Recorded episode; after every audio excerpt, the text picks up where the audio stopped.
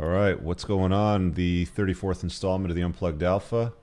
Tonight's show is the top ways men get exploited, and I'm joined by uh, some of the men from the 1% community.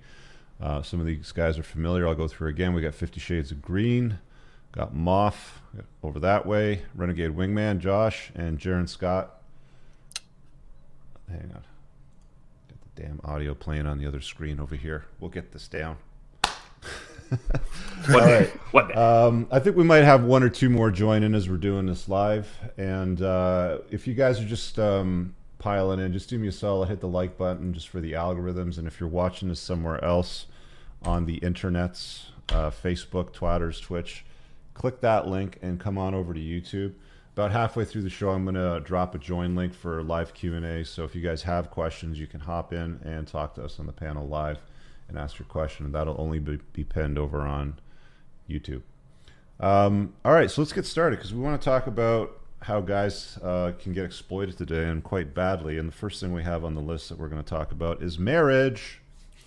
So, who's all been married here? I know Jaron's been married. Fifty Shades too. Yeah, I was down for 13 years. Thirteen, yeah.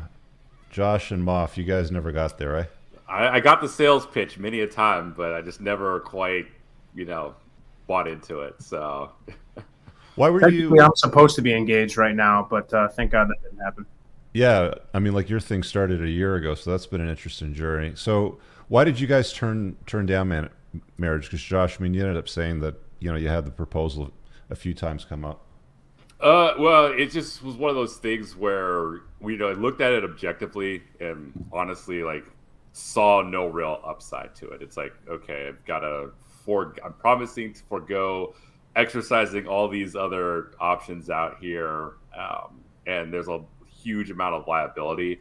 And so I don't know, kind of having seen a lot of my friends go through the divorce machine like pretty early on, Mhm. that to me was just kind of like a little bit of a signal of like okay if i want to go down this pathway and get married like why what is my actual upside Mhm. um, and you know currently as a guy i just really don't really see that much upside unless it's really all about right that transfer of, of assets but there's ways that you can do that um, with like a trust or, or a will these days so Yeah. i don't you know see the need to get the government involved in my personal affairs What about you, Muff? Why didn't you guys ever get there?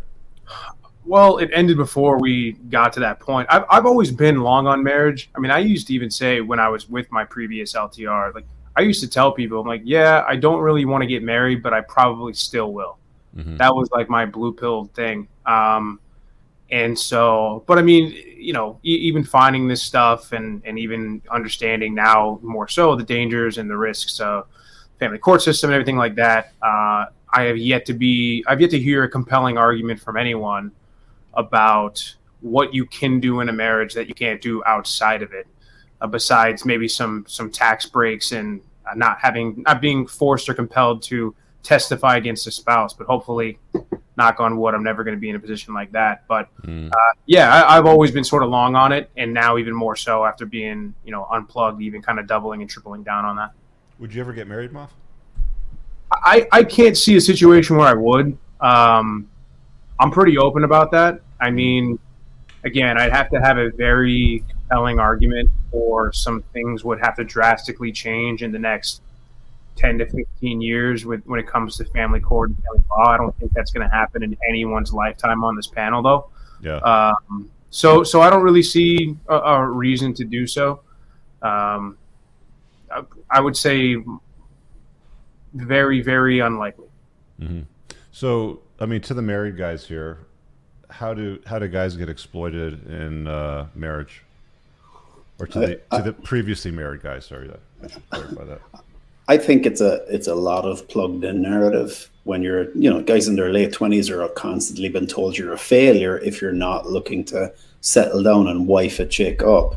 Whereas you know if, if a guy's pursuing a career and he's not wifing a chick up, he's going to be told by been plugged in and by everything that he needs this to complete his life. Whereas if you're a career woman, oh you go girl, you be a career girl. But you know, on the other hand, you, you, you gotta you gotta complete your life, and and and that's all part of being plugged in. Is like you'll get these young men wandering around, and they'll be having the time of their lives, and they'll get whispered in their ear from other family members. Oh, you need to do this now. You need to do that now, mm-hmm. and they'll you know they'll go ahead yeah, and they'll wait. that too. Yeah. Yeah. What about you, Jaron? Did you get any of that? Yeah, in my in my case, it wasn't the family pressure to me so much. It's more that um, I'm a product of divorce, raised uh, by a single mom. So I call myself son of a single mom, oldest son of a single mom, which means you're the surrogate husband that mm. you essentially take over the fatherhood responsibilities in the family. So I never really had my own childhood. And I always wanted to be able to give that to my own kids. I wanted to have like a real family. And to exacerbate things, I, at about at the age of eight or so, went to live with my grandparents who were very old school um, German immigrants came like 40s, 50s time frame when all the world was crazy. Back the last time it was crazy, it's getting mm-hmm. crazy again. Um, and they're still married. They've been married for 70 some odd years. Uh, yeah, they've been married for 70 years. In fact, I was with them this last weekend before I came back to Mexico. And um, it's at the point where as a kid i always thought like okay this is ideal. Like they they showed me a model of what a good healthy happy family could look like whereas my parents did not. So i kind of had both options. It's like well i want to go this route. However that is an old recipe that doesn't work in the modern world to the point where when i saw them this weekend they both told me like yeah if you want to have kids that's fine but you don't have to get married anymore. I'm like okay. So even even 100 almost 100 year old people are starting to get it um, that it, mm. it's just not the right time and place for that anymore. Yeah like the I, I'm kind of in the same you know space as uh, Josh and what Fifty Shades was talking about. It's like there's there's not a lot of advantages to a guy to getting married. It's it's mostly risk and mostly downside, unfortunately. And I say unfortunately, you know, you know sort of like a tag onto that because we've all heard the fucking Disney stories growing up. You watch the sitcom TVs with the happy families and the Cosbys and the Tim Taylors and the blah blah blah blah, blah sort of thing. And it's like, okay, well, that's just TV and that's media and stuff. But in real life, after you talk to a few guys that get divorced, it's like, holy shit, like, is it really that bad? And then you experience it yourself and like, hmm, it is that bad. That's that's that's kind of interesting, right? So it's like, what is the advantage to getting married today for men? Like, is there anything that exists? Uh, I mean, like the like I'm not opposed to the idea of it, right? Like having a union with a long term partner and being able to combine families and everything. But the problem, well, I mean, like that, a marriage is is basically inviting the church and the state into your right. life. Yeah, so, and once you start intertwining those things, that's where I think you know things really get kind of. Um, and I mean, like you don't even have to get married to invite the state into your life because if you live with a right. woman in a common law state, right. They, the government basically looks at you like marriage. So if seven years down the road, even if you don't have kids or if you have kids, you still have to deal with everything that you acquired together, living as you know what the state like. When I say stay away from marriage, I also mean stay away from anything that the government looks at like marriage. So, like common law, you know, for example. Well, I, mean, I think, uh, go for uh, it. I, I think I think historically, um, marriage served a purpose back when people were like a little more religious and we didn't have the global sexualized marketplace where really like even when i was in high school my first girlfriend was my girlfriend because my last name is scott and her last name started with the letter really close to it mm-hmm. and we mm-hmm. just got sat next to each other in alphabetical order but outside of that intimate social group we didn't really have access to anyone else so it even then it still kind of made sense but i think back in the day really the history of it was just it was like a public pledge in front of God and your community and this and that that like okay these two were coming together to have kids and to procreate mm-hmm. and to continue the community values. But again I think that's an outdated model whereas if you want to have kids you can still do it but there's really no reason to get married anymore. And I always make the point too I'm in Latin America where they do the civil wedding and the religious wedding and no one ever cares about the civil wedding. It's always the religious wedding that's actually important to them. So keep mm-hmm. keep that in mind too yeah, there's the, a there's a really good book by Stephanie Coontz called The History of Marriage, and and going back throughout history, what she did was she went through court records, pers- and personal diaries was like the most accurate source of the information that that that she used to put the book together, and it wasn't so much about like love or any of those things. It was about the acquisition of in-laws. It was like at a time where you didn't have law enforcement, you didn't have schooling, you didn't have hospitals and you would benefit from blending your life and your family with that of a woman and her family. You know, land might come into the equation, a bunch of sheep and cattle and chickens and shit like that, farm equipment. But, you know, if you needed medical assistance, you would basically go to the family. If you needed schooling, the family. If you needed childcare, the family sort of thing. So, you know, like the acquisition of in laws was a huge benefit back in those days right? But I mean, you know, today we live in a world where women walk around with this preconceived notion that they don't need no man and a woman needs a man like a fish needs a bicycle, sort of thing, right?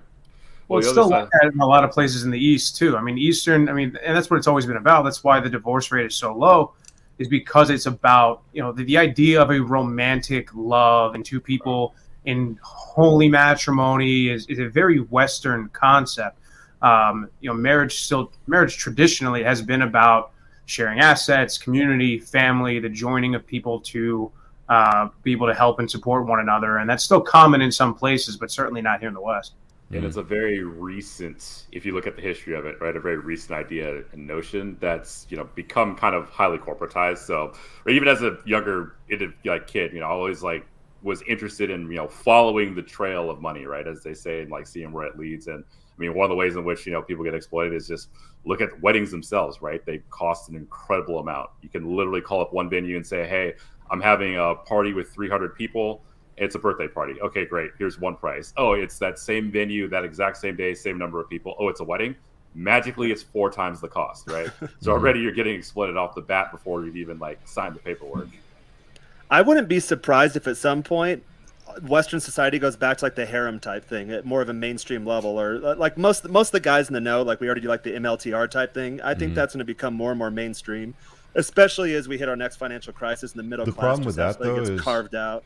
Yeah, I mean the problem with that is that when you run into situations where there's highly successful, wealthy men that that don't uh, get into a monogamous relationship, is all of the guys that don't end up with women end up causing some serious problems for society.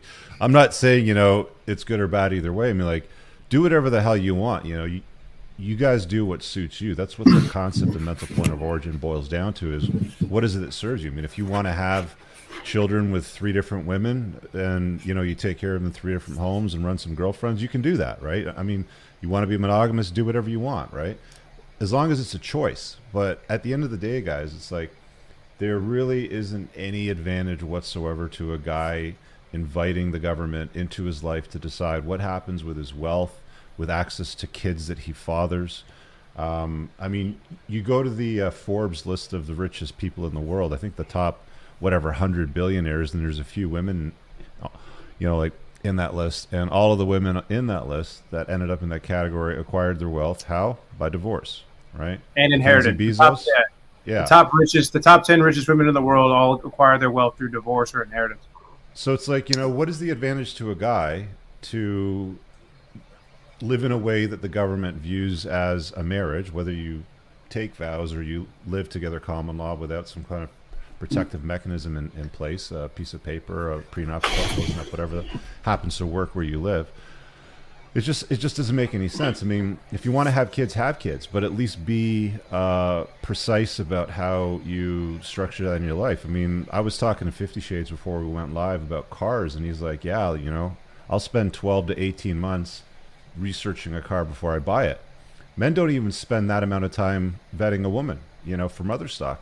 Not even close right? You know, we'll want to figure out how many liters does a trunk hold, how big is a gas tank, how many miles per gallon, what kind of headroom do we get in there? Does the sunroof tilt up and go back? Does it just tilt up? Like all these things, guys will spend hours and days trying to figure out to make sure they get the best one. But the first girl that touches his peepee, he'll go and put a baby in her and, you know, screw up his life seven to 10 years down the road. Well, the, the thing I always say the easiest thing for me to the, the, easiest and most simple way to understand is if you're going to jump out of a plane and I handed you a parachute that only had a 50% chance of opening, would you still jump? And even if it does open, mm. it's not going to give you a soft landing. Yeah, and Rich, what you, what, what you said uh, on your opening statement was guys getting exploited by marriage, right. and this is one of my theories. You know about being plugged in they're sold this idea of marriage. If if it was, you know, before mass media and you had open eyes, what it, you know, your eyes were wide open going into it about what it was for, what the purpose was. But this whole Disneyfication, corporatization, mm-hmm. commercialization of everything is selling young men and young women out there this absolute nonsensical notion, and it's all to suck money out of you.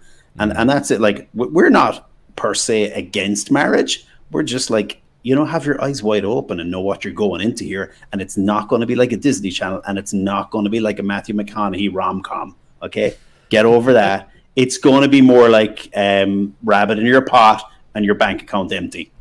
Yeah. Just And just the sad- 50 50.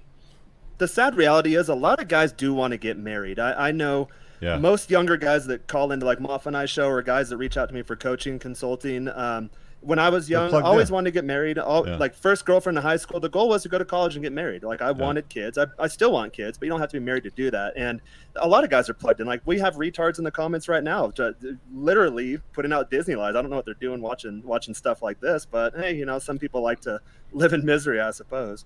Yeah, yeah. Just like you know, when you think about it, it's you know, you got the financial risk, you got the risk of not even being able to raise your own children, right? You then you run into the other problems that you know ties in with marriage that most guys don't even contemplate. Like ninety nine point nine percent of men don't contemplate the fact that they're going to have to go through resisting the betatization through a thousand concessions process. All guys will will end up going through the process. They'll all get betatized to some to some degree. It's just how much, like how badly do they resist it? Basically, there's a lot of things. And the Paul. tough part is is that you know again we have that. Well, what's up, Paul? The what up?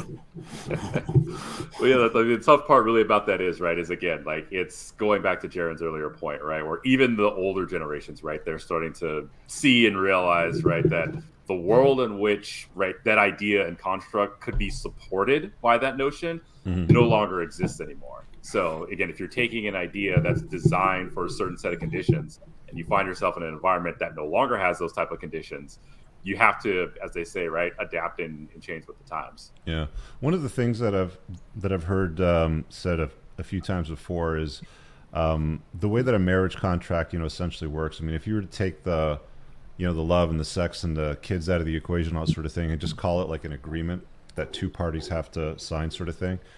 If you were to apply that agreement to a business partnership, the the guy that's taken on the role that's um, benefiting from the female part of the contract would basically be told to go fuck himself, right? Like like you'd punch him in the face if he showed up with a contract that was that one sided.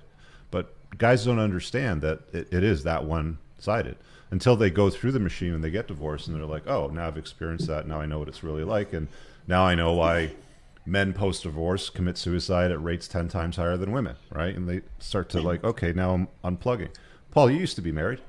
Yeah, it was fun. Yeah, you gonna do it again? Oh yeah, probably not. You gonna rush right into that, or what? What's your Well, take on on how guys get exploited by marriage? Well, it's it's social conditioning, and this is a big thing that I'm dealing with. Well, we all, in some way, shape, or form, are dealing with with guys, and I even had it presented in um, some, you know, some stuff with uh, training, even you know, when dealing with uh, te- how to interview people and um, things like that in military, right? Like stuff like that, and um, it's just like you read. You, the idea is that everyone is programmed. Like your free will is not as free as you think that it is. Right. You know, you start Amen. off, yeah. And so you start off as a kid being, you know, susceptible to programming because you're not emotionally or mentally mature yet. And so it's usually caretakers in your social circles when you, when you, as you grow up, they instill morals, values, ideas, beliefs, and ways of looking at the world. You respond to stimulus and things that happen. And then you find yourself as an adult trying to make the decisions that you think are going to get you happiness and get you what you want. But the problem is, all that stuff is programming by somebody else's standards. And that standard may or may not serve you, right?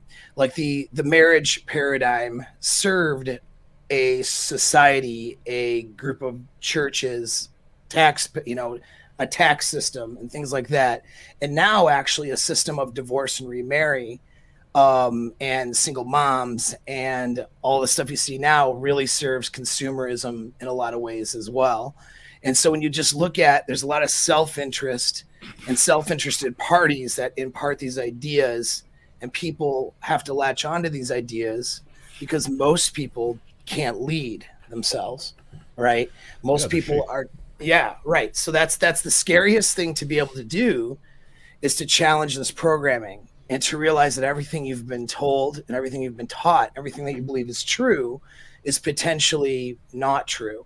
That's very scary for a lot of people. It's what you know. We've you talked about it, Rich. I, have talked about it before too. The safe world theory. Mm-hmm. You know, they have to believe in something and uh, certain things in order to feel safe to operate in the world. And you break apart some of this programming and say, well, you know, let's challenge this idea of marriage for a minute. There's people out there who can't have that conversation with you like an adult. They turn mm-hmm. into an, a pile of emotions. They dig their heels in more. You bring up data. It's no different than having a internet conversation about politics or something, right? It's people have these ideas. They have to cling to them. And so people are watching. I mean, every topic we're going to go through, whatever your idea, you think your idea is, just challenge it and that's all you know just be not unafraid to challenge it and and st- you know look try be willing to look past your biases and at the end of the day you have to ask yourself what results are you getting as well um, i wasn't getting the results in the marriage i was in but i don't have this terrible story about marriage i have it we ended as good as that could end and we have a great relationship. So things don't have to go because another paradigm is that also when you break up and the divorce happens, that it has to be toxic. You have to fight each other in court and it has to be bad for the kids. So people stay for the children and they stay to preserve their resources and for all the wrong reasons of staying. Now there's another person there and that person may not you might not have control over that person, right? So there may be problems there. But I was lucky my ex is not this terrible human being. We get along great. We co-parent our kid, and it's everything's fine. But that's not a normal story either. It's just the point is though, people stay in the marriage because of another set of paradigms that they're in. Well, I got to stay for the kids because if I leave, you know, I'll lose half my stuff and I don't know what that looks like. I won't be able to see my children or it'll be bad for the kids growing up. No, I think being what's bad for the kids really is being in a house with two people who don't really care about each other and are in a business deal, especially if it's toxic, right? Mm. And so just mm-hmm. goes back to challenging these things. That's all. And when you can challenge these things and you're making a decision that's more based on your free will, we'll say, challenging the paradigms that are out there and deciding really what serves you, choosing what influences you're going to have on yourself because we're always influenced, but we can choose those influences. Mm. And then choosing to influence others instead of just being influenced by others. Well, now you're on your mental point of origin, right? And that's the whole show is going to be about that in some way, shape, or form, really. So, yeah. Right. Let me um, let me grab some of these super chats just so I don't I don't lose track of them. Uh, Hat Hat and Clog says I have an Amazon gift card. Should I buy Ryan Stone's book? Cappy says his book is ten stars and yours is goodish. Cappy's still butthurt that he doesn't sell any books, and mine's a lot better than his. But yeah, buy Ryan Stone's book. It's a it's a good book. Fuck Files is. Uh, I actually listened to the audio book. I think he read it, so it was uh, so it was a good uh, listen. And he's got another one. Cappy says, though you're a great father, keep up the great work. F the losers, ankle biters. Have your book reading it. It's all good. We'll put a review in. Done. Thank you, sir. And also got the soap. Good ship. A bond too has sands and hurts the eye. Yeah, don't put the soap in your eyes, dude. Yeah, if you put the soap got, in your eyes, it's got definitely a, uh, alpha. Yeah, it's, it's got pumice in it. Yeah, it's got pumice in it to like you know exfoliate the skin. But yeah, don't be putting pumicey soap in your eyeballs. It's uh, that's, uh, unless you're alpha right. enough, then do it. um, doctor says my testosterone and vitamin D levels are normal, but I can't get. Uh, but I can't get it up in bed without Viagra. Practically no libido, low motivation. I'm 22 years old. Wow. Um, call in later on if you want. You can leave your camera off, Chase, if you want to stay anon. But we'll see if we can hook you up with some shit. Just make sure you put your name there as the same one that's on the screen. I'll get I'll get to you. Um, all right, so let's keep it moving so we can get to the call-in segment. I want to say something real quick on yeah, Paul's point that I feel like is super cannot be understated. Is that I think there's a there's a very common thing that we talk about in this space a lot where you know, men and women are generally better together than apart, especially when we're talking about raising and rearing children. Until that becomes a toxic environment and they're growing up watching two people who don't like each other, who are not healthily interacting with one another, because that's what they're going to grow up and say, this is healthy, this is normal, this is what I'm going to emulate as positive relationships, or you're, you're very well dooming these kids or your kids to repeat some of your same mistakes. So I think that's something that we don't touch on enough that that can't be understated. Yeah, I mean, if you ever want to go through an exercise to really understand how marriage affects people in your life, just go to your social media, your Instagram, your Facebook, and go through you know your list, you know your friends list, and take a look at everybody you know that's married, and then ask yourself. I mean, because you know them, obviously, you've seen them, you know, they're friends, you've seen them over holidays if they're family, whatever, and ask yourself, what percentage of the people you know that are currently married are happy? The guys, you know, specifically, because I mean we're dealing with this from the male perspective, but what percentage of them are happy? And you know, you've got some answers there to consider as well. Um, anyway, so, so let's keep it moving. Let's go to number two, which kind of expands on some of the extraction of resources or the transfer of uh, wealth. And we got taxation down for number two. Um, taxation varies widely depending on where you live, uh, what you do for a living, how you earn your income, uh, whether it's investment, real estate. Like there's a lot of different variables, but um, taxation is essentially theft. The government basically bends you over takes whatever they can milk from you and they put it into programs and social systems and stuff. For the most part, I don't generally agree with.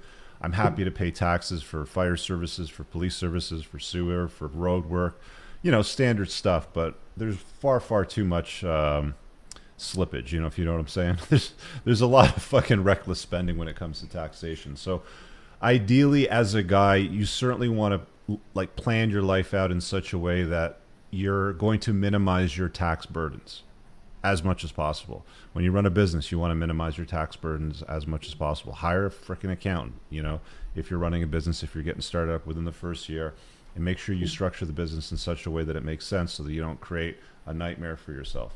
What do you guys got for us on taxation and how this like we know guys generally spe- speaking work longer hours, commute further, um, they take on riskier jobs that are generally higher paying. So all those things mean that they're going to get taxed more, right? What are your guys' thoughts on taxation? I, I just find it ironic that the United States of America was founded on going from one percent to a two percent T tax, and then like that just they're like, all right, we're done. We're starting our own new country. Throw the tea in the river, burn the whole thing down. And mm-hmm. then nowadays, right, you can get taxed upwards close to 40% here. And people are just like, oh, you know, we got to do our fair part and, and fair share. Um, mm-hmm. Again, I'm all for, like you said, like taxes, like going towards things that you actually like agree with or that are actually useful. But there is an incredible amount of slippage. And I think the biggest thing is that we don't have enough just general education out there and awareness, right? So people just walk in and get exploited all the time where it's like, oh, I just go down to H&R Block and I just, you know, have these pay these guys a couple hundred bucks and they do my taxes for me. And it's like, well, are they actually like going through and seeing what deductions you have? Do you know what options you have available to you? Do you mm-hmm. know that you can structure your life as to where you could technically be a consultant and start writing things off as uh, your own your own business? But again, these are the things that you know the average person out there, right, just gets readily exploited on that front because again, and a lot of voting measures, right? you a lot of times if you read through different ballot measures, especially in across the states here, you'll see that there's something that has a very fancy title, and then written in there are like some taxes that are incorporated for something else completely different. But most people just see the title, okay, that sounds like a great thing, so I'm going to go ahead and vote for this measure. And then the next thing you know, like here in California, we pay an extra roughly 85 cents a gallon for gas, all based off of a pure state tax that as far as I can tell, just goes straight to the state government. It's a carbon tax, right? You're still in California? I thought everyone left. Oh, sh- someone's someone's got to keep oh, they're going to going down. Sure, like yeah. Batman in Gotham City, man. Yeah, yeah. so someone's got to pipe down the Hollywood girls. uh, I, I think the inability to people for people to speak up against overtaxation is part of being plugged in and been yeah. blue pilled. Like I've questioned people at you know, parties, dinners, get-togethers. I say, hey, the you know the property taxes around here are insane. I'd never live here, and they all go, oh, you have to pay them. I'm like, well, who said that? Who came up with that? Yeah. That was a narrative put out by somebody, you know. And and I used to work for a, a local township, and they used to come in and complain about the roads, and I'd flip open the ledger and I'd go, seventy percent of your taxes are going to the school board we have to we have to repair the roads and bridges with the other 30% and their jaws would like drop open because they were told by the local commissars that you know they, they were paying in for this great lifestyle and they didn't know where it was going and you know the lady was like well i'm retired i said yeah well you voted for this now eat the sandwich Yeah. Well, that's a Um, huge point. Like nobody, I mean, most people have no idea where their tax dollars are going and what they're being used for. And there's a lot of there's a lot of similar things to that, especially like big banks, right? They don't just hold your money. It doesn't just sit there. They reinvest it and they they put your money to use when you're not using it. Uh, and a lot of people have no idea where that's going or what's being funded using their money and their dollars. Same thing with taxes. And now we're at a point where the we're be, we're having our money taken and given to the people that are now telling us that we can't work, can't run our business, can't go outside. Meanwhile, they are enjoying, you know, freedoms that we are not. Now things are lightening up, but um, you know, you look at the way that uh, salaries of these big execs of these pharma companies and where's that where's all that money coming from and these taxpayer funded vaccines and everything like that. I mean, Mhm. most people just have no idea where their money is going, but they're just with most things they are well you have to do it because it's your duty it's the right thing to do i got into it with a couple of people the other day where i had some you know some bills that came to my door and uh, like yeah i'm not paying this. I was like whatever sell to a collections whatever like come find me. Mhm. and like oh well, what do you mean? Like you got to pay your bills you got to do that? Eh, i'm like all right if it's a big deal they'll send me another thing or they'll they'll do something this this and that and the other. Uh, it's like what? And they were just so dumbfounded that anybody would have an opposite thought to pay your bills because you're supposed to, and be a good little boy, and be a good little soldier, and do give away your money that you oh that you've earned for things that you don't even know where it's going or what it's going to be used for. Mm. Yeah, Yeah. People need something to- too, uh, Go ahead, in Jared. terms of the in terms of the tax topic, like um, a lot of people always say, "Oh, but it's for the schools. It's for the schools, especially property taxes." But take a look at the 50 contiguous states. The ones that pay the highest taxes always have the worst education. And why? Because there's social welfare type systems too, which is anti-American. It is 100% in the re- in disregard of the American spirit.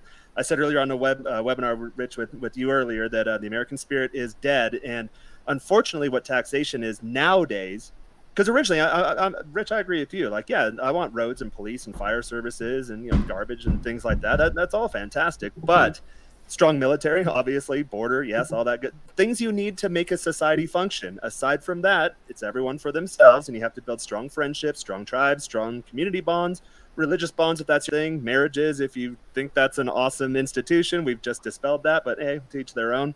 But really, what taxation has turned mm-hmm. into these days is taking money from people who know how to make money and giving it to people who don't know how to make money, which I'm not a good math guy, but it makes no effing sense when you when you run those two in your head. They're two conflicting thoughts that are hard to hold simultaneously. Everybody that, that always argues that you just have to pay your taxes are people that don't pay taxes or pay very low taxes. If I ever hear fair share, that means that means oh that person's a loser. Basically. So we're not we're not saying go hide out from the IRS, right? Like you should right pay your taxes to get that bill, but be Yeah, but smart a- Oh, about I pay way I pay my you- taxes, IRS. Yeah. if be you're watching. smart about the way in which you go about it because you don't. There's a, so much that you can save by being smart and tactical about the way that you go about it that you aren't Mm-hmm. just like throwing money away, right? That's why I love my CPA, where every year it's like, oh, okay, cool. My tax bill would have been this. She made it down to here. All right, good. There's, there's a lot of there's a lot of uh, like countries and, and states even where there's significant tax advantages, and they're not really loopholes. They're just there so that it encourages other things like housing, for example. You know, people need to live somewhere. So if you've got the kind of money and the resources and the connections to you know buy a bunch of doors and house people then there's some tax advantage of that you know too so there's so there's those things to consider i mean if you're a younger guy in your 20s you should most definitely you know as you're pl- plotting out your life you know thinking about what you're going to do where you're going to live what you're going to do for a living if you're going to go to school get a degree or whatever it happens to be that you also consider taxation because it is it is a uh, significant source of, of uh, drain, you know, on a man's life, and it's and it's different, you know, like it's it's uh, different depending on where you live and where you go. Sorry, Fifty Shades, you were about to say something.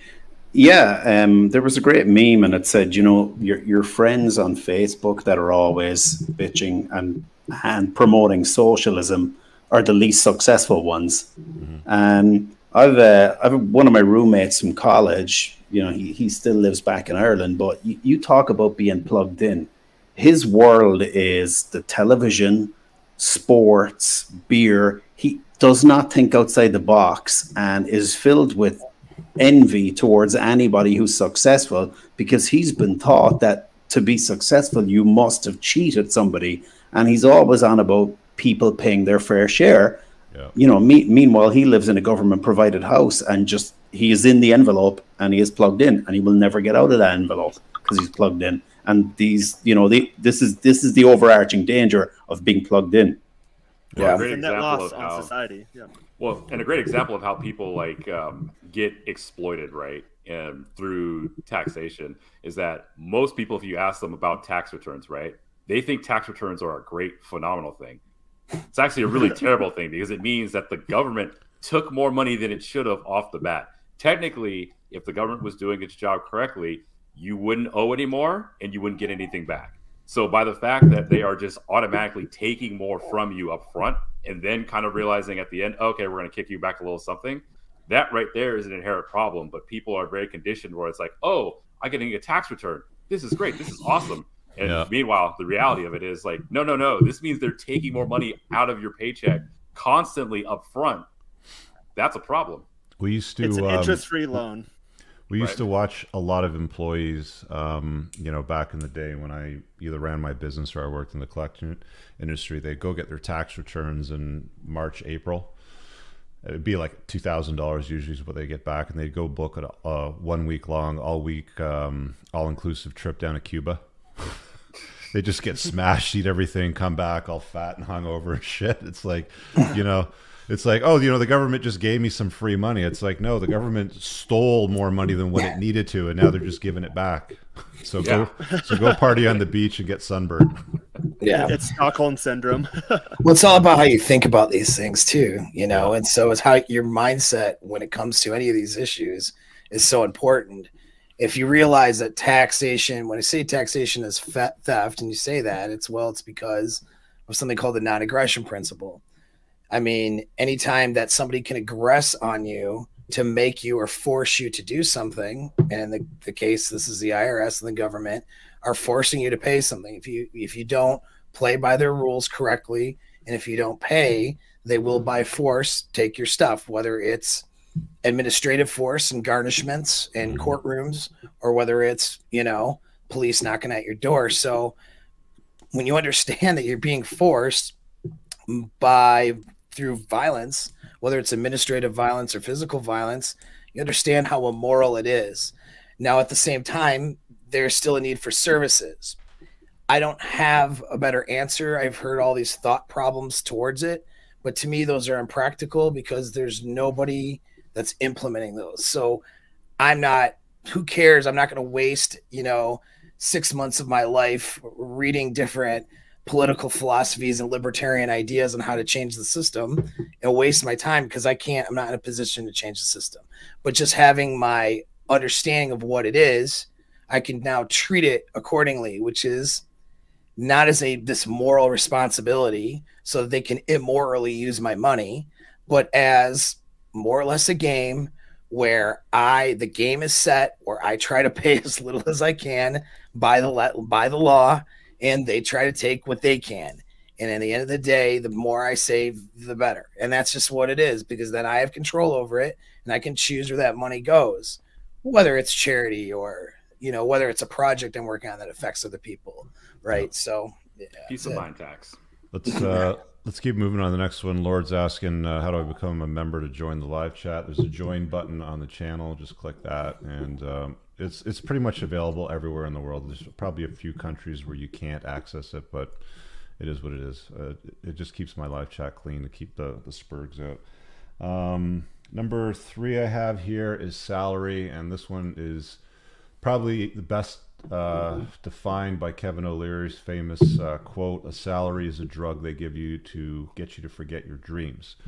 Um, I remember when I was a salary guy back in the day in my twenties. Uh, what did they start me at? Sixteen hundred bucks a, a month was it, or every two weeks? I can't remember, but it was. Uh, it was more than enough to pay my rent, buy my groceries, and go out and do stuff and put gas in my motorcycle and hang out with my friends and take out girls. It was fine.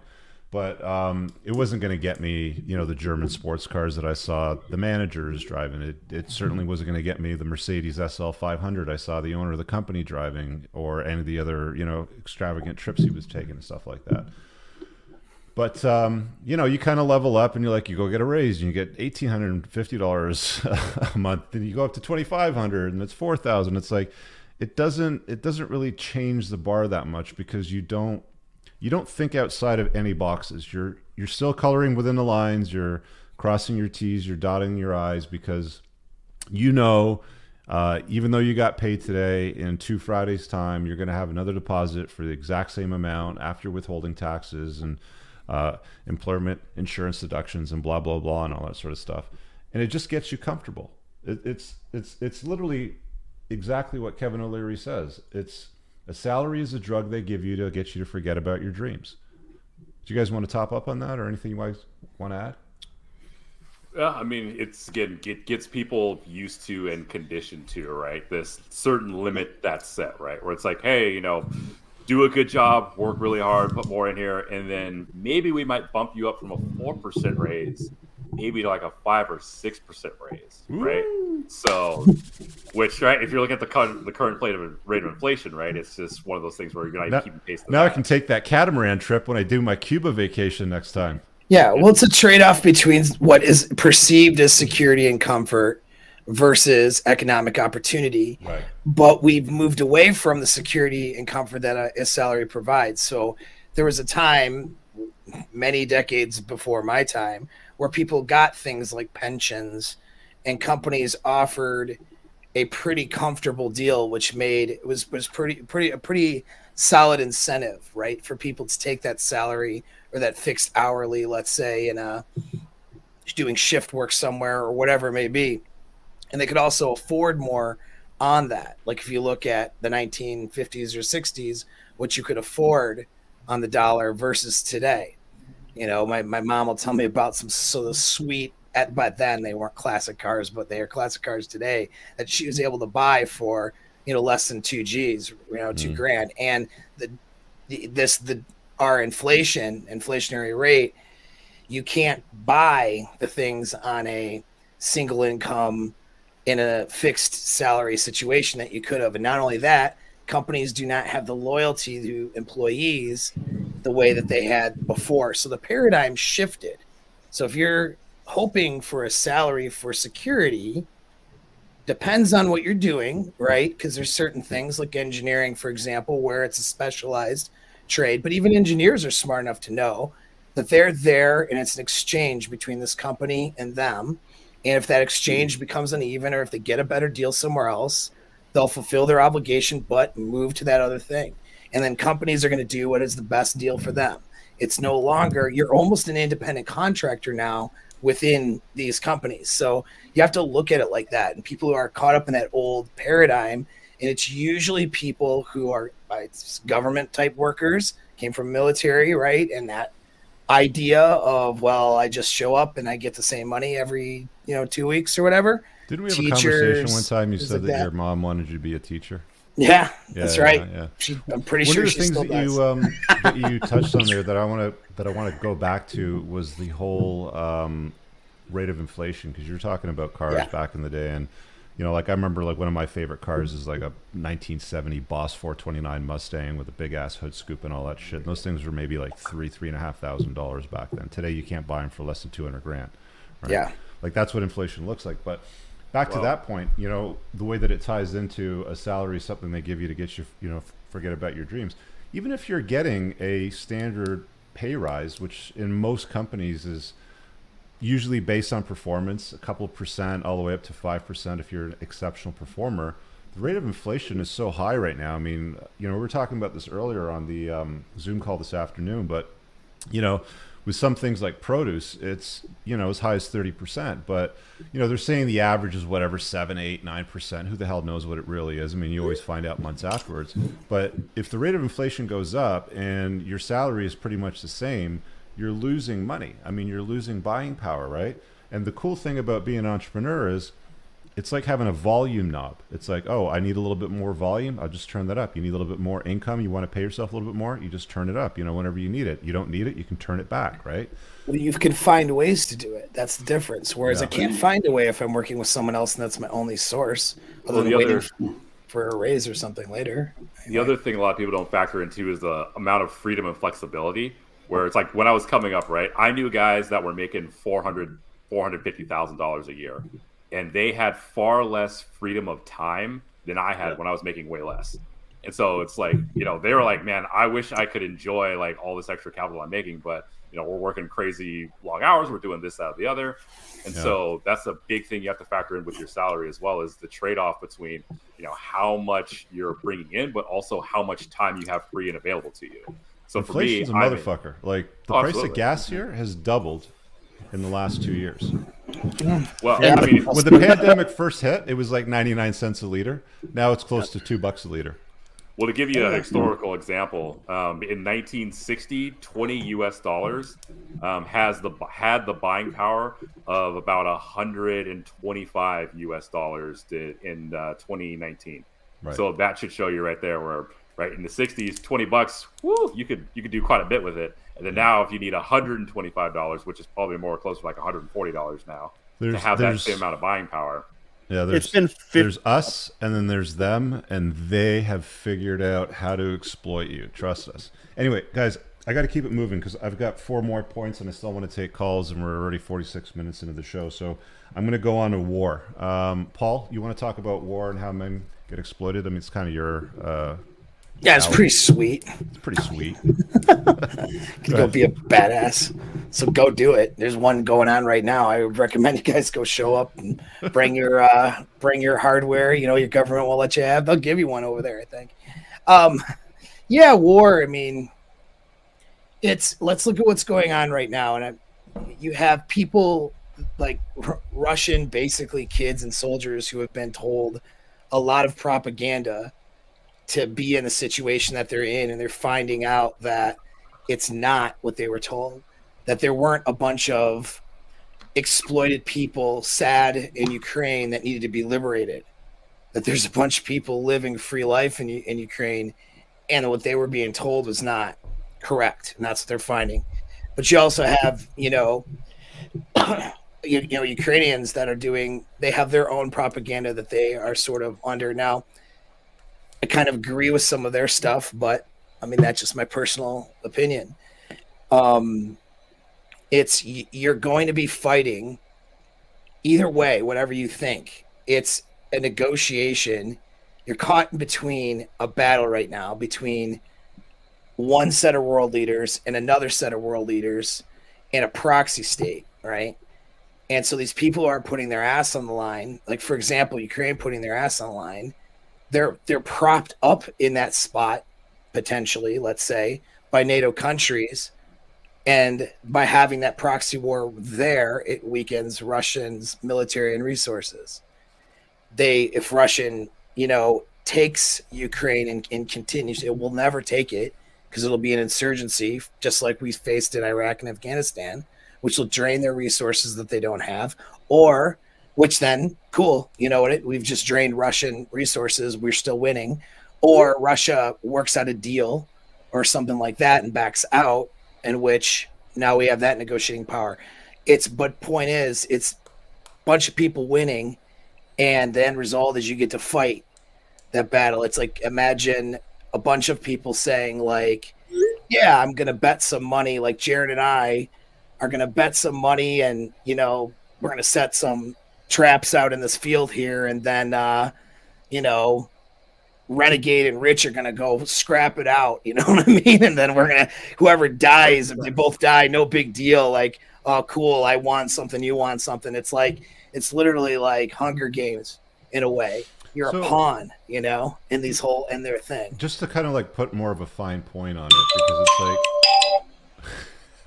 like, is that your, that's a, that's an is that your Grindr after me. alert, buddy?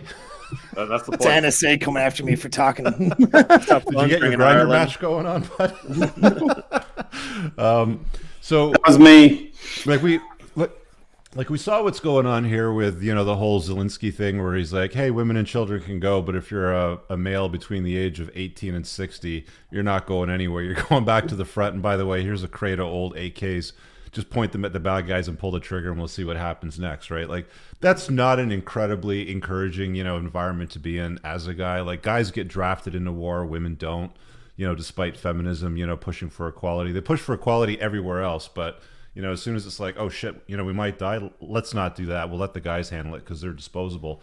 I mean, if that's not a way of being exploited, I don't know what is. But and I don't want to say, and I'm going to say though too, like I don't want to come across as being anti because military's been very good for me, and I've done. I'm not. I'm not upset about the work I've done, but it's not a thing where I'm going in and I'm a freedom fighter or something. And then like the the narrative they're telling me is not what it is. And you just have to know that. Mm-hmm. So there were there were benefits to some of the things I, w- I had been doing in the countries I had gone to.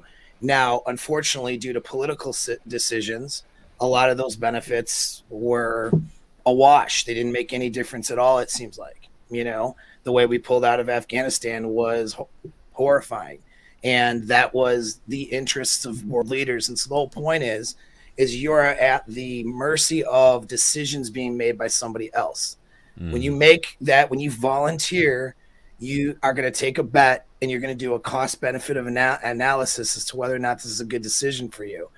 Not you don't want to sit there and think that you're getting in for some idealistic reasons and this and that and the other because even if those idealistic reasons are real, like I think that you, the Ukrainians fighting for their independence is a good thing and something they need to fight for. That being said, though, there's economic interest in chess game play, being played between bunch of different countries that are the reason you end up there. Mm-hmm. It, it's not like there's negotiations and other things that could happen, so there's not bloodshed, and that's mm-hmm. not happening because of somebody else's chess game. So you are are in a position where you're at the mercy of other decisions. And that may not be the best idea, right? A lot of times it's not the best idea. So it's a real it's a decision you have to really weigh out if you make that choice. And once you're in there, understand that you're there to benefit and give your sacrifice of your of your time, your work and your risk for guys around you and for missions, but you have to understand that w- what's going on and, and know when to get out too if it's appropriate time to get out. And that's the best I can say. It's always just like working for your first job as an intern or something. You might need that first few jobs, even though we say salary is bad, but you might need that and do that cost benefit until you get the skills and the ability to start your own thing. Military can be that for you, but you have to really be careful with that choice because you're not at your own decision making. You know, you're at the mercy of somebody else's decisions. Okay, let me move on to the fifth point. Um, do women ever get me too'd? Never. No. Okay, so let's talk about men because that's how guys get exploited. so, if you guys aren't familiar with the concept, there's this thing called Me Too. Hashtag Me Too. I think it started in 2018, was it? 2017, 2018? What do you think the origin of that was? Was that the whole, you know, grab him by the pussy thing that Donald Trump Harvey did? Weinstein was the start Harvey Weinstein was the start of it. Oh, yeah. Uh, it was people it realizing was... that Hollywood's a bunch of perverts and pedophiles, which everyone's known. Everyone yeah. knows that the casting couch is. If you've watched any sort of prawn, I think we have to say for the censors, mm-hmm. uh, intimate films uh, at any point in history, everyone knows about the casting couch. That's not a mystery, but it's these it's these self-righteous liberals that are like, "Oh no, we're holier art thou." Now there's an issue with it when they're the ones that have been perpetuating it since the beginning of filmed intimacy. Let's just say that. So don't be a Harvey Weinstein. Yep. it, it, it's it's actually been around well before that. It's just that the weaponization of being able to get revenge on people instantly via modern technology, it's just come around. And it's the start of cancel culture, right? And there was but that, like at a um, personal level. Yeah, it's also no repercussions for false accusations, no repercussions yeah. for ruining the lives. I mean, the the first the first thing that I remember when it comes to this way back, the first thing that comes to mind is the Duke lacrosse case back yeah, in 04, I want to say. I can't remember exactly, but you know, quick story. These guys, the Duke lacrosse team, hired a stripper to come to the party. They had some arguments, or they she wasn't exactly uh, what they had asked for, bargained for. she leaves, and then she says three of them took me into the bathroom and raped me. Uh, and, and, really ruined these kids' lives. It's a really great 30 for 30 if you can find it on ESPN. And there's even administrators decades later that have refused to apologize in the face of zero evidence whatsoever. Everything came out, all of her claims were demonstrably false. Um, and yet, I mean, these kids were pla- I mean, these 20 year old kids were plastered all over national, if not international news for this without any sort of due process, any sort of, um, you know, innocent until proven guilty, anything like that. So it's been going around uh, a long. It's been going on a long time, but it hasn't really hit the mainstream until the last couple of years. Yeah, they didn't. They didn't really do something with it until they weaponized it with the hashtag Me Too. I mean, we really saw what it did with the Kavanaugh sort of you know situation where this. Uh, I don't even know what the chick's name was, but you know, she, like from 20 years ago or something like that. She's like, yeah, he touched me inappropriately a long time ago. It's like, really? You know like is somebody gonna fucking accuse jesus now of like you know something way back in the dark ages? Or like where's the statute of limitations on this right? Like generally well, speaking like when it comes nobody to can law, verify. there's a limitation period right? Yeah that particular case nobody could verify. Nobody at the party any people people that she had said she confided in couldn't remember these particular exchanges. I mean there was just it was really it was it was word against word yeah. Well, the hard part about it is that it got started in that Hollywood scene, right, with a couple of people that mm-hmm. right had did the deed that most people did, but their careers didn't work out the way that they intended. So now with the buyer's remorse, they kind of go back and blow this whole thing out. And the real tragic part about it is that the people that are actual, you know, victims of actual of these types of acts, right? They're now cast under a certain light where it's like, well, all right, is this person just overgoing and being extreme, going with the flow, or is this actually something legitimate? And that's yep. really like the real casualty in there. There's well. a ton of cases it's, like that, man. I remember the Rolling Stone article that came out maybe yep. seven or eight years ago, where they did an entire huge piece about this woman that was allegedly raped on I want to say UVA's campus, but I can't remember exactly off the top of my head. And it turned and they published it and they ran with it, and all of a sudden, all false. Not a single thing was true. And like one of the most I'm not going to say prestigious, is Rolling Stone, but one of the maybe biggest publications in the world took this story as gospel and without any sort of background check, anything like that. So many people are, are just ready to print things for sensationalism and views and clicks without it, without any sort of research, any sort of look. However, it's it's it's more so, important to sell papers than to get the story right. So so two things here, guys. I mean, one, make sure that if you're dealing with a woman, she's got genuine burning desire. That's the third chapter in my book when you know she's got it, you're in a lot safer zone than if she doesn't have it. Women generally don't me too somebody that they're not enthusiastic about. So there's that part. Second thing is keep keep evidence. Keep text messages. Yep. Sexy photos she sends you. Don't delete shit. Just keep evidence in case you need it. You never know because apparently there's no limitation period on this shit. You know, somebody could accuse you 15, 20 years down the road. So it's like while it might almost seem absurd that you got to back up your phone for that long, but you know, the more evidence you have, the better it is that you're going to cover your ass. I mean, if you're going to be a player, you're probably going to, you know, expose yourself to some risk. So you have to be careful with that. I mean, you will be exploited at some at some point, perhaps, right?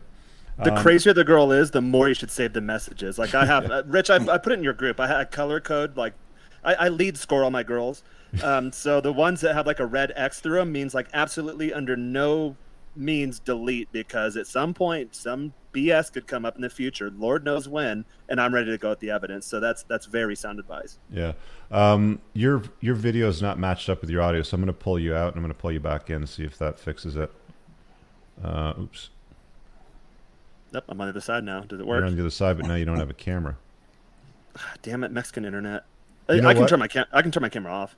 Um, or just or just leave the the uh, stream completely yep. and rejoin it and see if that fixes it.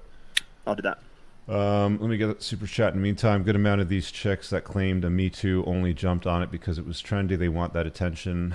Yeah, I mean, anything that's trendy, like, oh, let's do this challenge on TikTok today, and it's like, jump around like a chicken and spin around on your head. It's like you know anything for attention, whatever the trend is. Like you know the sheep will sort of do those, you know these uh, things. So I don't think the trend's up or over by any stretch of the imagination, but I mean, like the height of it certainly has cooled down a bit because I think the Kavanaugh was like the worst part. There you go.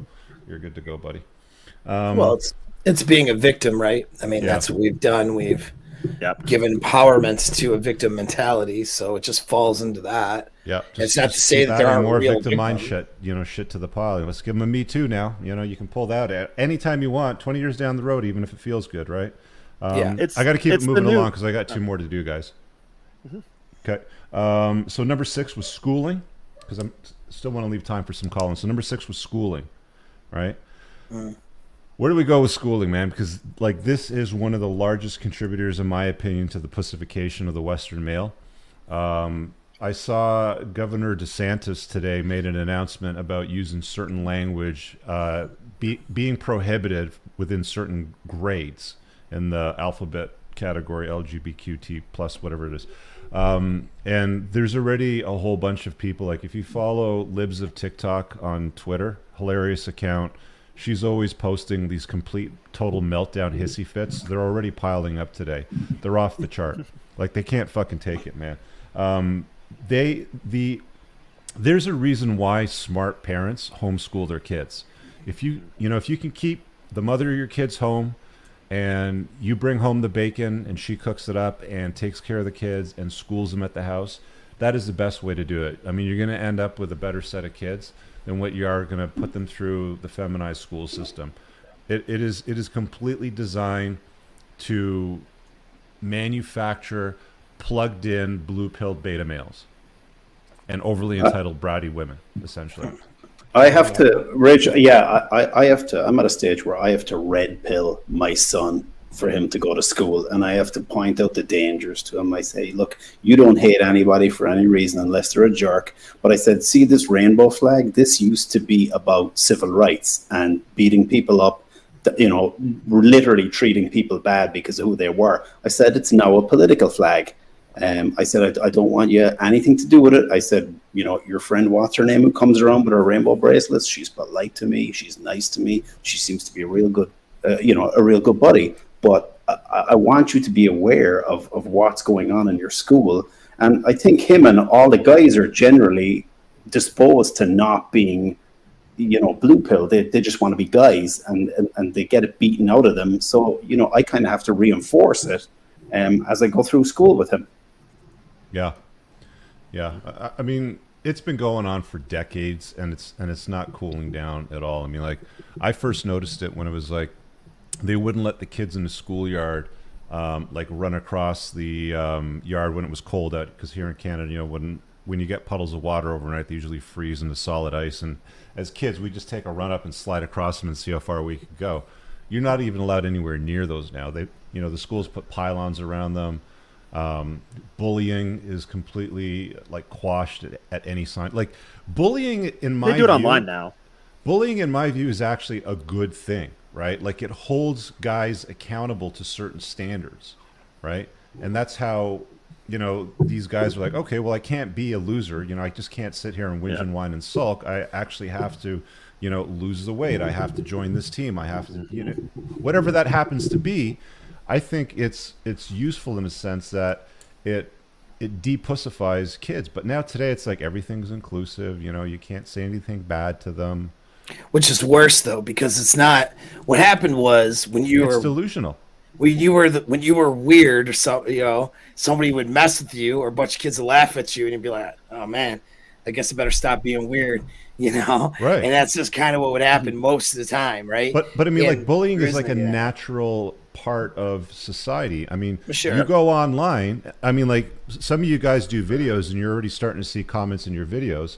Mm-hmm. They're Oh, we have we had some on this video. yeah, like they're saying They're and doing retards, yeah. things that they wouldn't say or do to your face because you punch them out, right?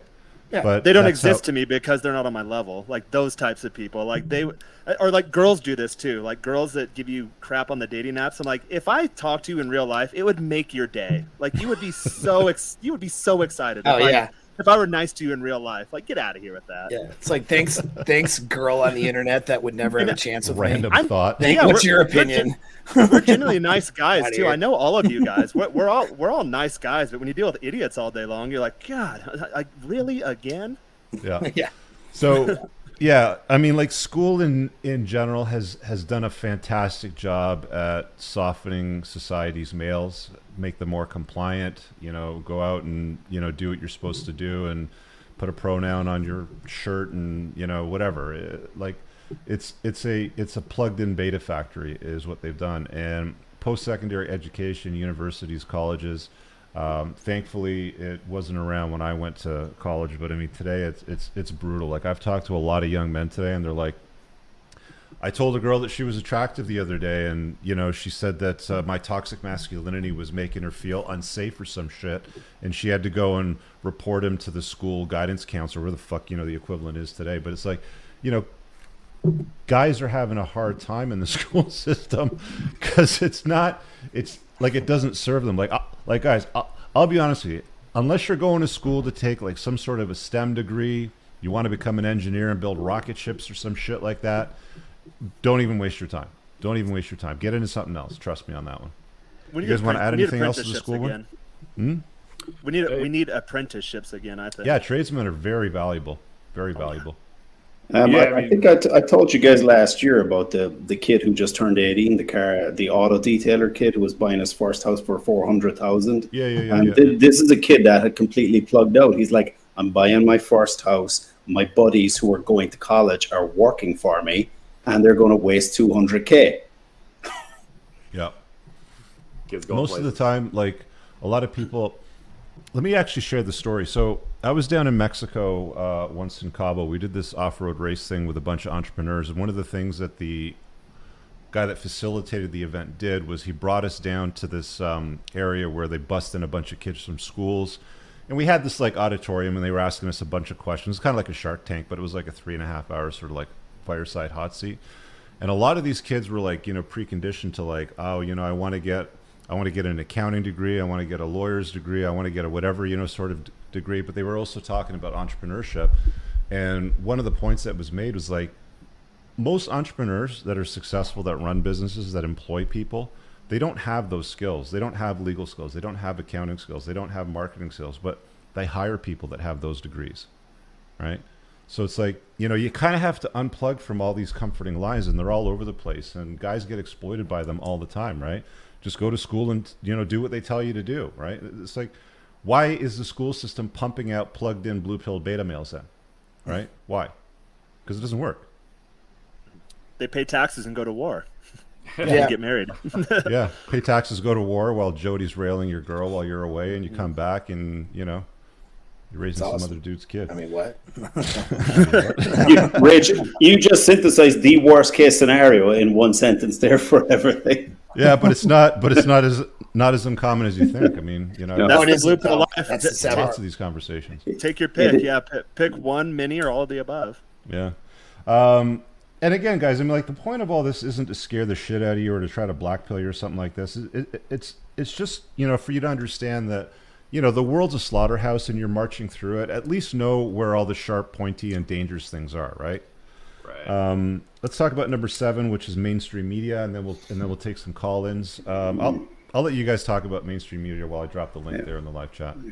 Um, this is, uh, I think, what I had mentioned to a couple of you guys the, the other night. Um, I went over to my friend's house, and those of you in the community who have been around my house and come into my house notice I don't have a TV on the main floor of my house. And they'd be like, Where's your TV? I said, It's down in the basement. Think of a show you want to watch, and we'll go watch it later. So I call around to my friend's house, and he's got the big 80 inch TV in his new, you know, gigantic house. And the girl that was with me and her looked at each other after 20 minutes because the mainstream media television was on. I said, My head's about to explode. Are you the same? She said, Yeah, I can't handle this. It's just all doom, gloom, drama and driving your stress level through the roof.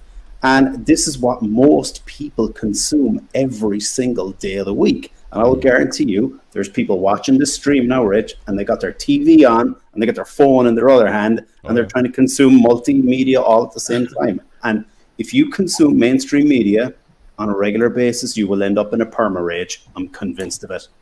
Well, I mean, look what the mainstream media did for the last two years. It convinced the entire world that a common cold was a pandemic. Essentially, And banked on it too. Made a lot The of other- money.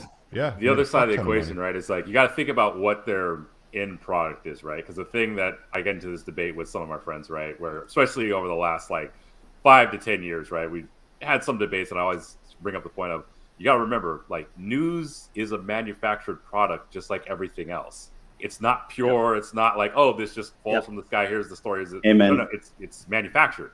So you, You have got to to sell see ad it in that space. light and see it in that context, and you got to see all right, what's their number one product that they're selling, right? Right Mhm. now, currently in this world, it's it's fear, right? I Well- mean, if you were to watch an hour of news, you would be convinced that everyone in America runs around yelling racial slurs at each other, shooting each other with guns, twenty four seven. That's exactly the world that they portray. Versus you go outside, like, oh, the birds are still chirping, the sky's still blue, the sun's still rising. You go out, people are genuinely friendly. So you know that's the really difficult thing for people to understand is like understand one what they're trying to sell you, but two understand they have a motivation and a reason for what they're presenting to you, and it's not in your best interest. It does not Yeah. serve you. everybody's selling you something. I mean, I talk to people like, well, like I try to, I even try to watch multiple news sources to be as unbiased as possible. I'm like, they're all trying to sell you something. Like, turn it if you want to be, if you want to get from an unbiased view, turn off your television.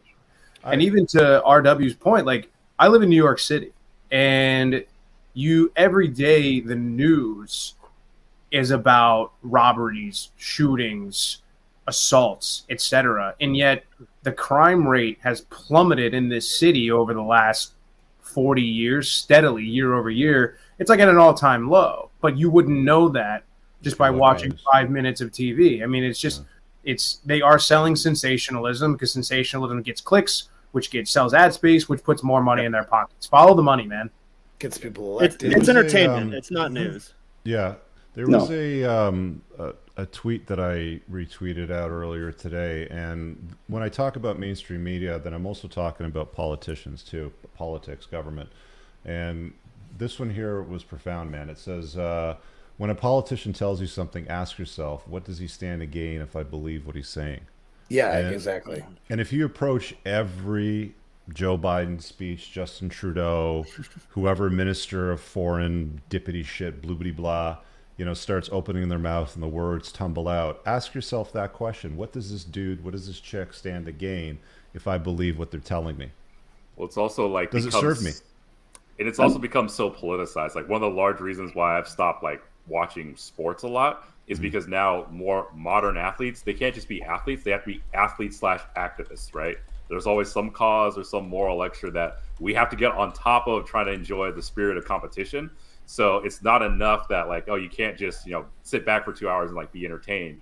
It's now constant where okay you know you always have to be reminded like hey like this is this is bad or don't do this or don't do that right Yeah. or we're trying to tell you or sell you on something and it's like guys just we're just trying to enjoy life here They make Paul, twenty my- million dollars a year, and they consider themselves victims. So that means they're idiots. Mm. And then also, as the viewer, you're the consumer. You're their audience, and any company that insults their customer does not deserve my business. That's kind of Yeah. how I see it. Because I love the NFL, but I can't. It's unwatchable right now. It's a bunch of crybabies. I, dude, I haven't bought Gillette razor blades right there. You know, for that reason, a couple of years Yeah. ago, they'll never see a dime out of my pocket again. They can suck it.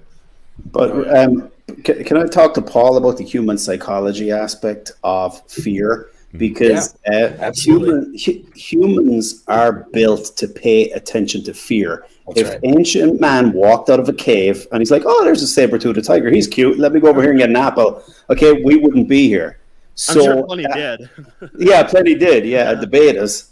Um, I'm getting a soy over here. Well, there's a bit saber-toothed tiger there, but um, so this is why news sells fear all day Mhm. long. And the Weather Channel. Yep. If you turn on the Weather Channel, you, you'd be convinced there's a tornado two blocks down the street. Mhm. And Yeah. uh, they, they sell fear so you will pay attention. And that's all they want is you paying attention. Once you figure that out, once you figure out the matrix, that this thing on my wall is trying to scare me and fill me with blue pill stuff. And just to circle back to sound like Jen Psaki from something else, the marriage industry in the US is a $57 billion a year industry. And if you don't think they're putting a message out to plug you into uh, giving them some of that money, then Well, you're still plugged The in. the um the whole uh, diamond thing, you know, the um engagement Three month salary. Yeah, like you know the story. Oh, yeah, like they that's started with like you know the marketing marketing team was like, well, let's tell guys you know to uh, spend three months of their salary on a diamond ring, and then they were so shocked that that worked so fucking well back in the day. They're like, you know what, fuck it, let's tell these idiots six months now, and like guys spent more money, right? It's like Yeah. there's there's no critical thinking anymore. It's like we have know, entire whatever- holidays for marketing. Sweetest Day was made so that the chocolate companies could get a boost in revenue. So they literally made up a day, Mhm. and it's still being practiced today. You know, like Hey, and- Precisely. yeah, You know how to like spot my, you know how to spot my house on St. Patrick's Day? It's the only house that's not covered in green crap. Made, made holiday. This is shiver me this and four leaf. Cl- I'm done with it. Mine's the only one. Good. yeah. Well, and They're it's just excuses to drink too. Like uh, most holidays are excuses to drink. Sure. Yeah, and over and overindulge and behave in blue pill lifestyle. That's it. If you t- once I, I think you reached peak unplugging when you just start noticing every holiday as a bunch of trash marketing for people. And it's literally you can spot the plugged in people in your neighborhood, in your society. They change what their house looks like every holiday. And it's become more and more holidays. Like you would think if you were an alien and you dropped into this planet, you you would think Cinco de Mayo was a holiday for drunken white chicks. You would Dude. not know it has anything to do with Mexico. Dude, I have Battle of Puebla. I have a theory about this. This is a little bit off talk, topic, but I have a theory about this. I mean, I started to notice this, you know, just around the holiday times where you'd see people spend a lot of money and, and time, you know, for example, like around Christmas, you know, decking out their houses with lights and icicles and like all this shit. Fucking light shows going to music with disco balls and laser beams and all this shit. And like when you take a look at them and you know the couples, you start to realize something. These people aren't fucking. That's why they have all this time to do all this shit. Like all these guys in the panel right now, we don't put up all this bullshit around Christmas time. I don't even. Why? Ha- I haven't had a Christmas tree in like a decade. Like since I left home, I've never had one. Like if a girl I mean, brings a little baby one, like like a little but it's cactus like with a little you light know, like on it. run out to the store and like you know, suck back those blue pills and plug in the lies and get all this shit and get that shit and hang it up and you know, like a week later, you have to take it down. Holidays are times to travel for me. Yeah. Like back back when it was on the salary days, going back to that. just have point. somebody like, oh, else oh, three day weekend travel. if you like the way it Yeah. looks. All right. Um, we got a couple call-ins here. We got our buddy, uh, the younger guy Chase, that had the T problem. Before we switch over that, I'm going to pay a few bills here and run a, a quick two-minute ad insert. So just stand by. This episode is brought to you by the Unplugged Alpha Supplement Line, Grondike Soap Company, and Chad's Face Scrub. Brothers, if you're like me and you take what you put in your body seriously, you'll want to use the Unplugged Alpha Supplement Line. An obsession with absorption is what sets this line apart from the others. You want to make sure you absorb as much of the supplements as possible so you don't end up peeing out expensive urine. My supplement line is made in the United States from the highest quality domestic ingredients, and unlike cheap supplements from China and plastic bottles, mine ship in dark glass bottles to keep your supplements fresher, longer, and won't seep endocrine disrupting plastics into your supplements. Nothing is a hard tablet, everything is an easily digested bioavailable capsule. You can filter all products by their various categories, including testosterone support, estrogen metabolism, fat burning, immune health, sleep support, and performance. Visit theunpluggedalpha.com forward slash shop and use the subscribe and save option to get 10% off your supplement orders, or just use coupon code ALPHA10 for 10% off a one time order to try it out. Men, I use Tactical Soap and God of War beard oil every day. Tactical Soap is a handmade product made in the United States from ingredients you can actually pronounce, not conventional endocrine lowering toiletry chemicals. Both the soap and beard oils are infused with bioidentical pheromones that are designed by a clinical psychologist and pheromone expert to maximize attractiveness to the opposite sex. Visit coopersoap.com and get 10% off your order today. Gentlemen, my go to face scrub to keep this manly face clean and clear is Chad's. Again, it's incredibly important to me to only use products with all natural ingredients without nasty chemicals that disrupt male hormone levels or convert to estrogen in your body. And unlike watery scrubs that slip between your fingers, this thick face scrub with black lava sand gives you powerful results in one go. Visit getchads.com and you'll be redirected to the Amazon store You'll get 10% off when you use coupon code GetChads10. You can find all the links I've just mentioned pinned below in the top YouTube comment. If you want to learn more about why I endorse these natural products to my audience, search on my YouTube channel for an episode I did with Dr. Anthony Jay titled Playing to Win number 21 How Estrogenics Make You Fat, Sick, and Infertile with Dr. Anthony Jay. Let's get on with the show. Oh, I love that. It makes my job so much easier, and I can just focus on shooting the shit with you guys and doing what I got to do. All right. Private chat was lit. It's a good segue though. Yeah. All right. So we got uh, Chase here, and let me grab his um, do, do, do super chat because this was the younger guy that uh, had issues with testosterone and vitamin D. Was it Chase? What's up, buddy? Can you hear us? Okay. Yeah, can you hear me? Yeah, just uh, turn up your volume a little bit. You're real low. Or just Or get up close to your closer mouth. microphone. Yeah. All right. So, so uh, what's going on? You said that your T and your vitamin D was low, and you've got uh, where was it? There it is. Doctor says my T and vitamin D levels are normal, but I can't get it up in bed without Viagra. Practically no libido, low motivation. I'm 22. Shouldn't be happening at 22. So height and weight. Uh, six three, and I'm I fluctuate between like 210, 215. So Okay, so you're thin. yeah, There's Okay. something wrong. You that You need to go to an endocrinologist Yeah. and figure out not a regular doctor, someone who specializes in endocrinology, possibly a urologist with an endocrinology background. You should not be having low T at 22. I mean, there's no amount of no fapping, sunlight, butthole, vitamin D, Hold on a second. sniffing stuff that you Hold can do that will change. You know, that's gonna take What you about, at what about sunning your butthole with energy crystals? man? Okay, well, energy crystals and butthole. All right, so the All right. my- if that's But, uh, but G like- crystals, where do you get those? But I mean, like back to the serious thing. So, yeah. so like, what are your T levels and your vitamin D levels right now? Okay, so the vitamin D, that I it says NG slash ML. I'm assuming that's nanograms. So it says 34, and it said on the website, on my doctor's website or whatever, it Mhm. says normal levels are 30 to 100. Okay. So I'm like on So the low end of that. Okay, And so you're at the bottom of the range. there. Average Yep. range of average range. and then for the for the test, they don't use like the nanograms per deciliter like I hear you guys talking about all the time. It says PG slash ML. So I don't know what that is, but Where I'm 96.6, and the standard range says 46 to 224, Where do you live? uh, Pennsylvania. Sorry, and what was the range? What was the number in your range again? You said my number or the? Yeah, the testosterone number. It was 96.6. That's mine. And Yeah, he wants to does see what range say? percentile you're in. Yeah. Uh, I mean, I What was the range, Chase? Oh, sorry. It was uh, 46 to 224. Okay, and what have you done to try to get your levels up higher? Like, are you taking a vitamin D spray daily? Uh, no, this is new to me. All right, so here's, I mean, like, Paul's got a point. I mean, you you probably will get some value out of going to endocrinologist, but I mean, if you haven't maxed out in like the like the main starting points, have you read my book? Because I got a chapter on boosting your testosterone yeah, I, in I there. Did. Okay, so you read the book about what it takes, but you haven't started to add vitamin D to your to your protocol yet. So you're not doing it. Yeah, I, this is like within the past like week or two. That's Okay, so okay, so Take how much some vitamin time D for do you D to daily? build up the system.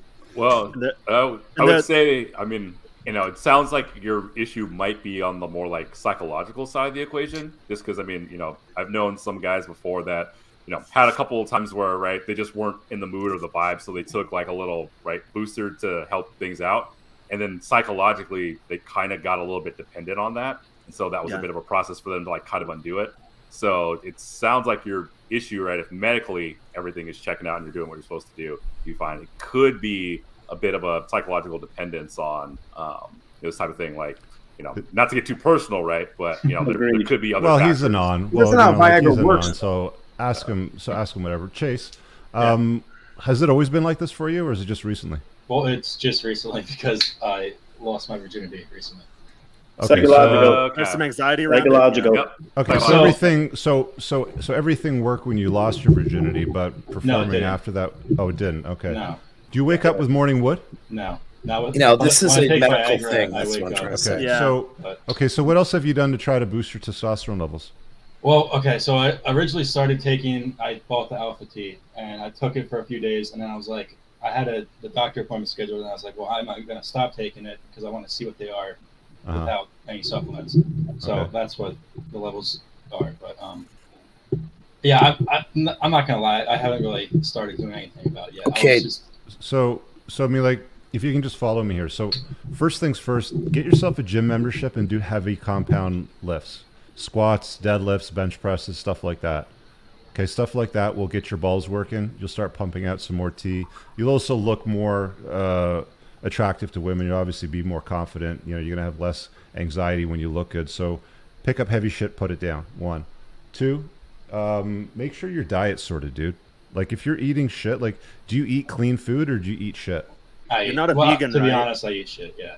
Okay, so you know what to eat. Like Yeah. eat eat smarter. I mean, if you look at a, a package and you can't pronounce the shit that's on the package, or if it comes out of a freezer and you have to microwave to eat it, stop eating that shit. Okay, so there's Right. so there's diet. Um, sleep. How many hours do you sleep every day?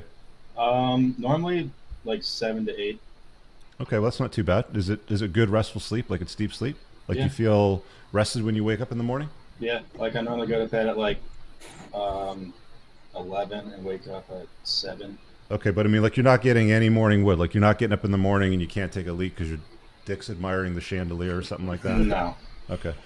Um, so yeah, definitely you got to do those things. I mean, if your sleep's fine, so it's diet, exercise, and then if your vitamin. So you live where in Pennsylvania, Yeah.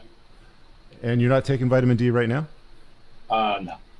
So the DK product that I have in my supplement list, it's got 5,000 IU of vitamin D, but you also need a vitamin K infused with that, which most people Right. miss. The vitamin K keeps um, calcium from forming in your arteries. And by the way, I mean you've got arteries and blood vessels in your dick, and you forget calcium, you know, calcifying there, you're not going to get proper blood flow too, right? So if you take so anybody listening right now, take whatever vitamin D product you want, but make sure that you add a vitamin K to it as well, like the M- the MK7 variant, which is built into this product over here.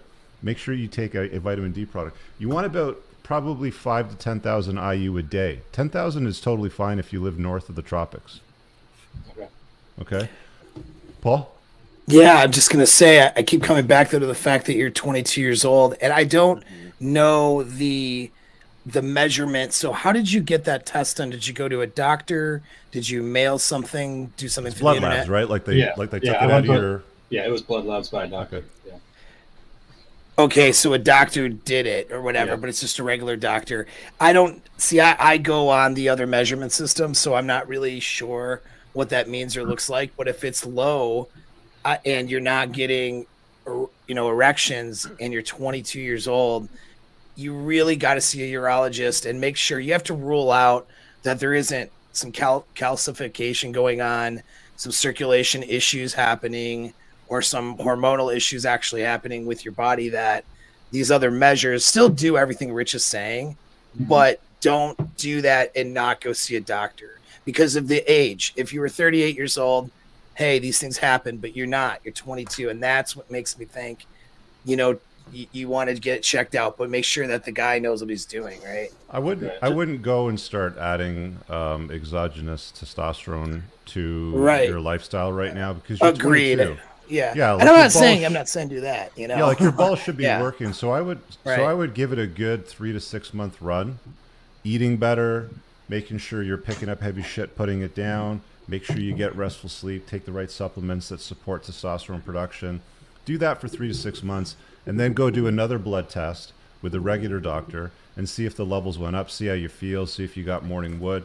I mean, those are usually the main indicators, right? I mean, if you're not waking up with morning wood, you generally have low Yeah. low T, right? Yeah, And- and, I'm not saying get on TRT either. Just, just, just to, to clarify, I'm not saying go to the doctors to get drugs. I'm saying go to the doctors to get checked out for your Yeah, health out. because there may be something But I mean, he's not even doing the basics for health help. right now, right? Like, Right, if you're not lifting true. weights, if you're not eating properly, and Yeah. not supplementing, like you need vitamin D to make testosterone. Yeah, right? Like- right. Yeah. You can solve a lot of these basic problems just by taking the right supplements, eating properly, and fucking lifting weights. Yeah. There's At some other 20 at- behaviors. that, there's some other behaviors that'll shut you down too. So any weird kind of elimination diets, veganism, vegetarianism, pescatarianism, you need um, you need animal fat sources to synthesize the hormone naturally. Um, any like ex- excessive pot use, You like need- if you're alcoholic, drug addict, um, you need any, like, cholesterol in your wanking. body to Yeah, make testosterone. So, so eat eggs all in the hormones, morning. yeah. Yeah, like whole eggs, yolk, white, everything. Yeah. Like you know, see if you can slam back like five or six eggs daily. That's really going to help with testosterone production because it comes from cholesterol. And then Yeah, Chase, uh, you sound kind of you sound kind of skinny based on your stats, but I was gonna say any younger guys, like especially athletic guys, like kind of guys that are more into the fitness type scene. Um, if you do any like kind of steroid cycles or anything, if you don't do proper post cycle therapy, that'll shut you down too, especially when you're young. But it's but if you don't have any of those behaviors, I'd take Paul's advice and you know definitely go get it checked out. Yeah, because at 22, you should be running around like a Jack Russell in a dog park, man. Yeah, Yeah, Right. That's my concern is the age. even with the even with those behaviors, Yeah. yeah. like you should still Like, yeah, that's what like I have the know. opposite problem. I know I'm like not Never lifting weights, down. and my and my diet isn't obviously ideal. But That- that's How much TV do you watch a day? Yeah. how much TV? How many? Yeah. Or, or What is your, gaming, what is your di- or or gaming. gaming or screen time? Uh, screen time on my phone. I'm not sure. Like No, no, just anything. What does your day after work involve every day when you get home? not. Do you live a not much of badass lifestyle? But I I get home at like eight nine o'clock normally. Mhm. So I don't know. Yeah, yeah. Like I said, even with uh, my uh, shitty diet and not lifting weights, I feel like I should I should be able to get it up in bed at 22. No, man. I- I- like like bad lifestyle choices compound and they add up and they're gonna fuck up your ability to like you know perform sexually or even have like a good libido. So it's like you get. I mean, if you're a guy and you want to live a good life and you want to have options, and you want to be able to exercise those options when you have the opportunity to you know to do that, then you got to take care of yourself and you can like you can't eat little or eat shit and and not stress your body. Like you have to stress your body, right? Right. I mean, like the whole point to heavy compound lifts is that is that's what forces your body to repair itself, and it activates the most muscles possible, which means your body's going to say, okay, well, we need some more testosterone here, and your balls start pumping it out, right? Getting laid should help with that too. Yeah. Well, but yeah, there's. Well, there's you're gonna have a hard time getting bad, laid if you're not getting it up and you're not, you know, in good health Yeah. either, right? And it could just be also too like part of that, right? Anxiety around it could, um, you know, not facilitate, right? Because that's uh, a lot of the guys I work with that are younger. Um, Yeah. A lot of their performance issues come from, again, just being more on like the late Yeah. bloomer side of the equation. Yeah, so, but I mean, like we all have like anxiety issues when we first start dealing with women, but you shouldn't have issues where like you like you can't take a leak in the morning. Like I remember when I was like Yeah. 22, I had to do like a handstand to take a piss because my dick was looking at the fucking stucco the whole time and I couldn't get it down. Right? It's like you know, like 22 is it is like the year to like wake up in the morning with a rock hard boner all the time, every day, all day long, sort of thing. Yeah, most anxiety when you're that age is like you're a little too soon to finish the race, if you know what I mean, because you're just too excited. Yeah, I would. I would also stop taking the Viagra and shit like that because I mean, your body's going to start getting used to it. and It's going to get way too conditioned, way too young. Yeah. Try to try to deal with the problem of getting the testosterone levels up. Like you'll know it's at the right place and things are working properly when you wake up with morning wood for sure. Right. Yeah, I, I definitely don't want to be taking pills for the rest of my life. So I was just wondering if there's if I should go talk to somebody else versus or just other than my family doctor. Uh, well, Yes. Someone else yes, A yes, but, specialist. yes, but do the work first, right? Lift Right. weights, get a gym membership, eat properly, make sure you get the right supplementation that that, you know that's going to support testosterone production. Do all those things, you know, for like a good three to six months. And if you know the numbers come back again shit, then go see an endo- endocrinologist and see if there's something else because it might be a thyroid problem. Like family doctors don't really know what the fuck they're doing, to be honest with you. And They're drug there's a- dealers. yeah, and there's a lot of like you know components to the male endocrine system that make sure that you're living properly in a nice optimized body, and there and it can be more than just you know testosterone. I mean, you could have uh, you could be estrogen dominant. Your thyroid could be fucked up. I mean, there's any number of things that may not be working. Okay. All right. All right, dude. That's all I wanted. Thank you. All right, all right, man. Later. All right, all right. Um, I thought we had uh, oh, Fifty Shades. Sorry, bud. I pulled you out. I didn't realize that. I'm like, how did I go from six? um, you know what? We're at the 90 minute mark, so we have to start wrapping up. But I think we covered a ton on this one. Did you guys have any closing thoughts on any of this stuff, or the caller for Chase? Eh, said everything I needed to say. It's good We advice. said Quite a bit. Yeah. yeah, don't freak Well- yourself out. You know. Yeah, I mean, like when it comes to stuff like that, it, everybody's like, uh, you know, how do I get a solution to this problem? It's okay, well, here's the work that you needed to do. You know, did you do it yet? Well, no. Well, start there.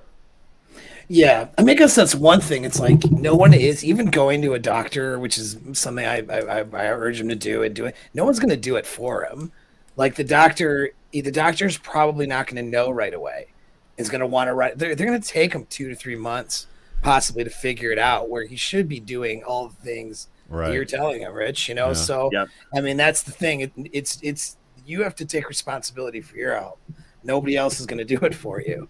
Yeah. The doctor's know? not going to just write you a script for T right off the bat either. They're going to try other things to restart you naturally. especially at 22. And if he does, you, you probably should That's a question. bad doctor. yeah, right. Yeah. Yeah. Um, Ira says, "Should I sleep with my roommate? What do you guys think? Yeah, you should totally. Yeah, do is he a cool dude? You should do it. How hot is she? And then hire a Me Too He's a hot dude. You should sleep with him. Why do I always get the feeling that like whenever these things pop up, like should I sleep with my coworker? You know, what do you guys think? It's already happened, and they're just looking yeah. for you guys to fucking approve it. S- s- Go for it. Um, okay, I so don't even do neighbors. Yeah. okay, so let's Sure. do- make this the last question tonight. So sleeping with a roommate. I'm assuming it's a dude and she's a chick. Would you guys Oh. bang a roommate? Yeah. Yeah, who cares? I'm sure. Mean, it's Unless right- you're moving out. Yeah, better have an exit strategy when that thing blows up in your face. Go ahead. Yeah. Or when she brings other guys around and they're losers and you get and you get attached, that can Yeah. happen too. Unless you really don't care about her, then she'll get attached, and then when you bring girls around, that'll cause drama. I Doesn't sound like fun gonna yet.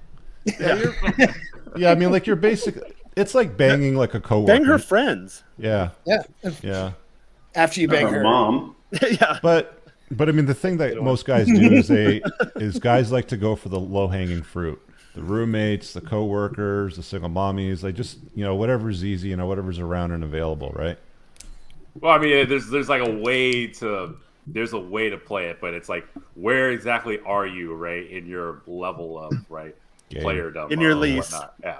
Because you know, like you they- asked me this question right ten years ago, absolutely like no way. But you know, Mm-hmm. you ask that question now, it's like I mean, I'm hooked up with two of my next door neighbors, totally fine situation. It's great, and you know, life moves on. Yeah, So, as long as it doesn't complicate your life.